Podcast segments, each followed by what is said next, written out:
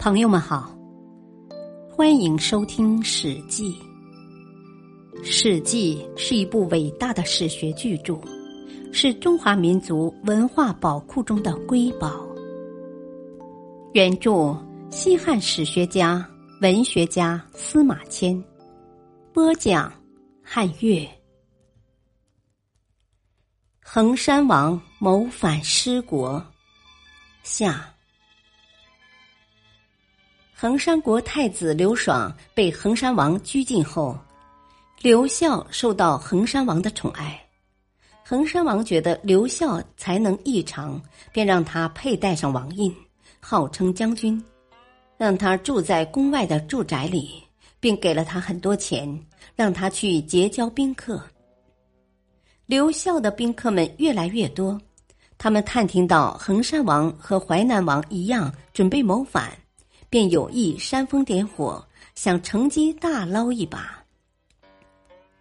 衡山王受到蛊惑，就让留校的宾客旧贺、陈喜制作战车、箭矢，雕刻天子玺印，准备起事，并想方设法招募周丘那样的壮士。衡山王还经常列举吴楚造反时运用的种种谋略，要大家照着做。他告诉臣下说：“他不敢像淮南王那样想登上天子的宝座，只是恐怕淮南王起事后吞并他的国家。同时，他还希望将来淮南王西进攻打京师后，衡山国能够乘机发兵平定和占有长江、淮水一带。”汉武帝元朔五年（公元前一百二十四年的秋天）。衡山王伊利入朝觐见天子，他经过淮南国时，淮南王刘安迎接了他，和他大叙兄弟友好之情。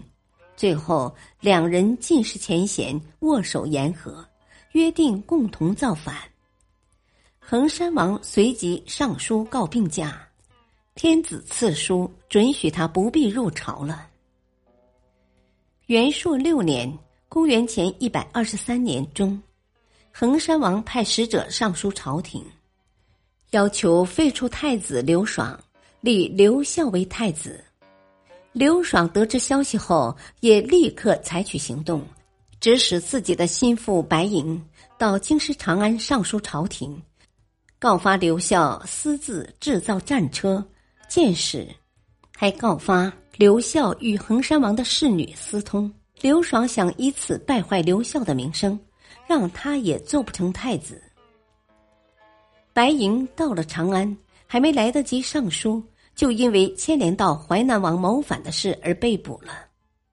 衡山王听说刘爽派白银去京师上书，担心他把自己阴谋造反的事给说出来，马上上书反告太子刘爽，告他大逆不道，试图置刘爽于死地。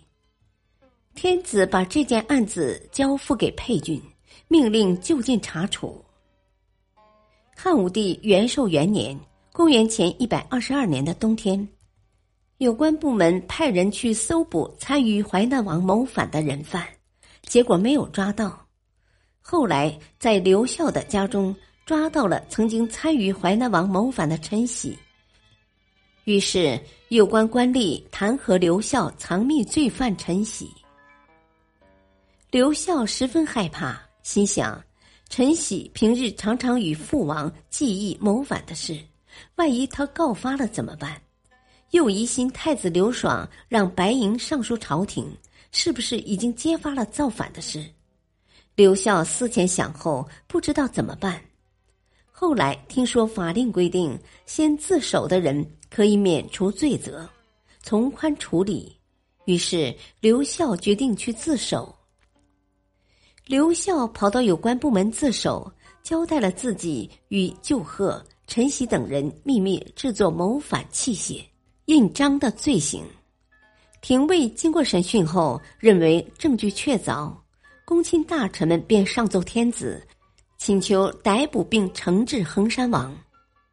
天子却说：“不要逮捕他。”随即派遣中尉司马安、大行令李希。去衡山国，就地讯问衡山王。衡山王见事情已经败露，只好把全部情况如实做了交代。官府立即派人包围了王宫，防范有人逃跑。同时，司马安和李希连忙回京师汇报审讯结果。公卿大臣们请求天子派遣宗正、大行令和沛郡共同处置衡山王。衡山王闻讯自刎而死。刘孝因为自首有功，被免去了谋反罪。然而，因为他与衡山王的侍女私通，触犯刑律，还是被处死了。王后徐来因用蛊术害死前王后程淑。被处死弃尸。太子刘爽因衡山王告他大逆不道，也被处死弃尸。凡是参与衡山王谋反阴谋的人，都被灭族。衡山国从此被取消，改作衡山郡。感谢收听，下期播讲相机形式。敬请收听，再会。